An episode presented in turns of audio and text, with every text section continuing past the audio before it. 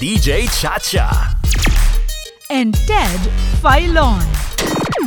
Sa Radyo 5. 92.3 News FM.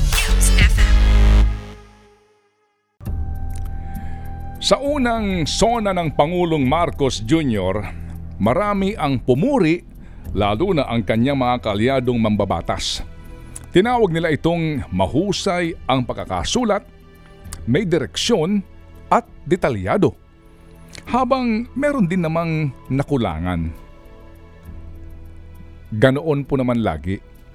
Sa 36 na dami ng State of the Nation address na nailahad ng mga nagdaang Pangulo mula kay Pangulong Corazon Aquino hanggang nitong Hulyo 25, nakauna-unahang sona ni Pangulong Marcos Jr. lagi namang may pabor at may hindi pabor. Depende marahil kung nasaan kang dako ng bakod. Sa sona nga po ni Pangulong Marcos Jr., may mga naghanap ng paksa tungkol sa korupsyon. Bakit ika nila walang nabanggit tungkol sa korupsyon? Ano nga naman daw ang balak ng kasalukuyang administrasyon para masawata ang hindi matigil-tigil na problema ng pagnanakaw sa kaban ng bayan at usapin ng korupsyon sa Pilipinas? Korupsyon na nagmimistulang anay na siyang sumisira sa lahat ng mabubuting plano, adhikain at gawa ng mga naluluklok sa pinakamataas na pwesto sa ating gobyerno. Maging ang dating Pangulong Rodrigo Duterte ay umamin na hanggang sa pagtatapos ng kanyang termino, malaking problema pa rin ng ating bayan ang korupsyon. Minsan na nga pong tinukoy ng isang deputy ombudsman na umaabot sa halagang 1.4 trillion pesos ang nawala sa kaban ng bayan sa loob lamang ng dalawang taon ng dahil sa korupsyon. Tinukoy po ng naturang Deputy Ombudsman ang isang pag-aaral ng United Nations Development Program na nagsasabi na umaabot sa 20% ng pambansang budget ng Pilipinas ang napupunta sa korupsyon. Kung pagbabasehan natin ang kasalukuyang proposed national budget na halagang 5.268 trillion pesos, yan po'y katumbas ng 1.053 trillion pesos. Yan ay kung hahayaan lamang ito ng kasalukuyang gobyerno. Maliban sa pagkawaldas ng napakalaking halaga ng pera ng bayan, korupsyon din ang nagiging dahilan kung bakit mailap ang ilang mga dayuhang namumuhunan sa ating bansa. Hango po sa Corruption Perception Index for 2021 ng Transparency International, ang Pilipinas ay bumagsak pa sa pang ika-isandaan at labing pitong place o pwesto mula sa isandaan at walumpung mga bansa. Bumaba pa ito ng dalawang hakbang mula noong taong 2020. Kasosyo po ng Pilipinas sa 117th spot. Kasosyo po ng Pilipinas sa ika-isandaan at labing pitong pwesto ang Algeria, Egypt, Nepal at Zambia. Noong po October ng taong 2021, ang Bangko Sentral ng Pilipinas mismo ay nagpresenta ng pag-aaral tungkol sa foreign direct investment developments sa limang bansa sa ASEAN. Ang kanyang titulo ay ASEAN 5 in Competition for FDI o Foreign Direct Investment.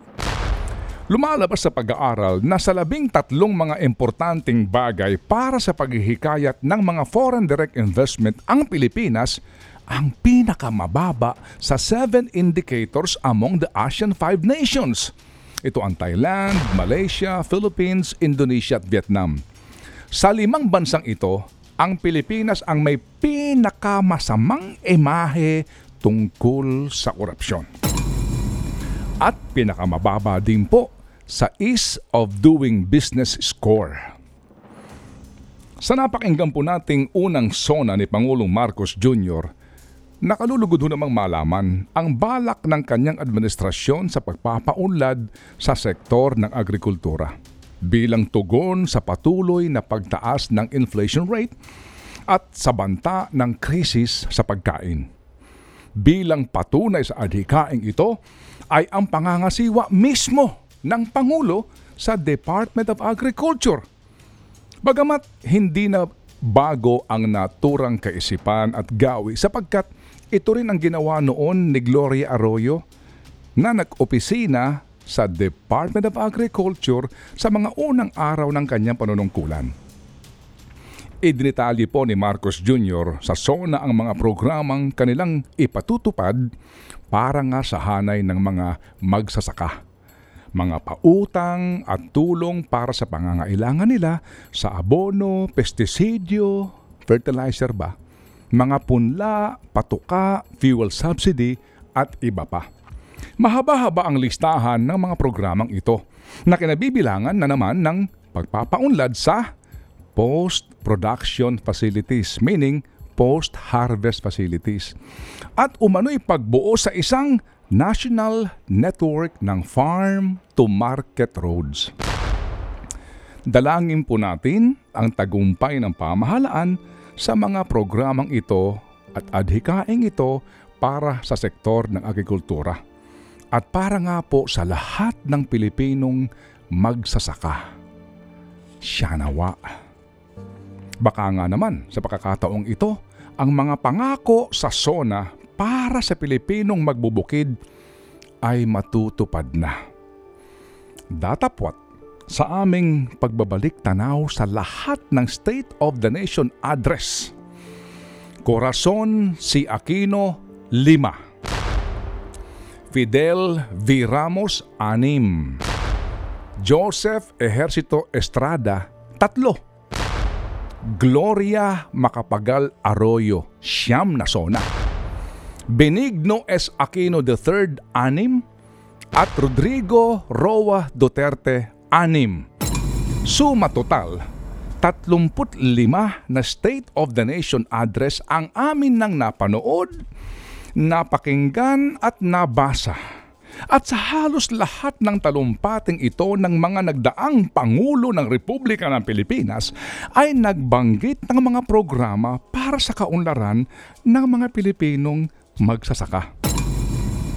Noong pa binabanggit ang pagpapatibay sa ating national food security.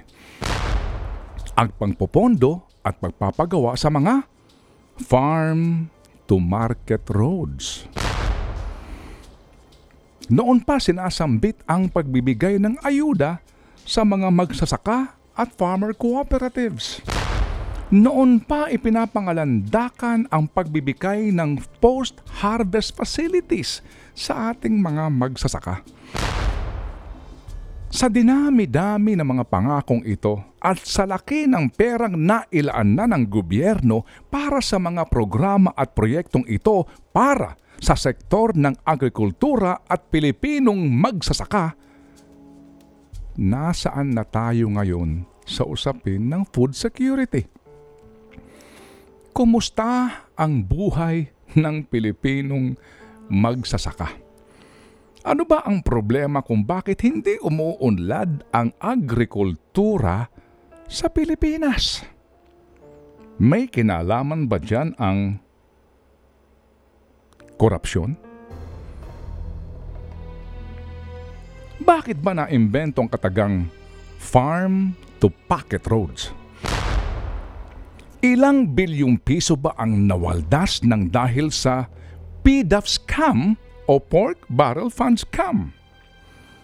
Fertilizer Fund Scam. Ang pagkakaantala ng mga proyekto sa patubig dahil sa pagkakanlong ng mga tiwaling opisyal sa mga project contractors. Ang walang habas at talamak na agricultural smuggling mula noon hanggang ngayon issue ng korupsyon at paano ito maiiwasan o masusugpo sa administrasyon ni Pangulong Marcos Jr. Sana nga po'y nabigyan ito ng pansin sa kanyang unang sona dahil korupsyon din ang kanyang magiging pangunahing problema sa pagpapatupad ng kanyang mga balak sa sektor ng agrikultura.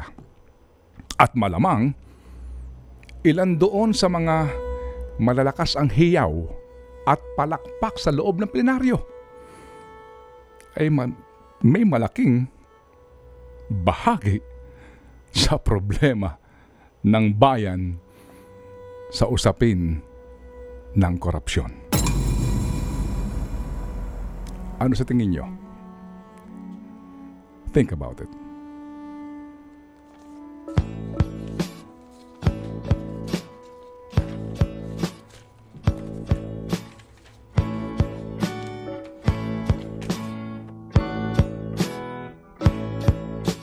Ted Filon at DJ Chacha. Ngayon, nasa Radyo 5, 92.3 News FM. Monday to Friday, 6 to 10 a.m.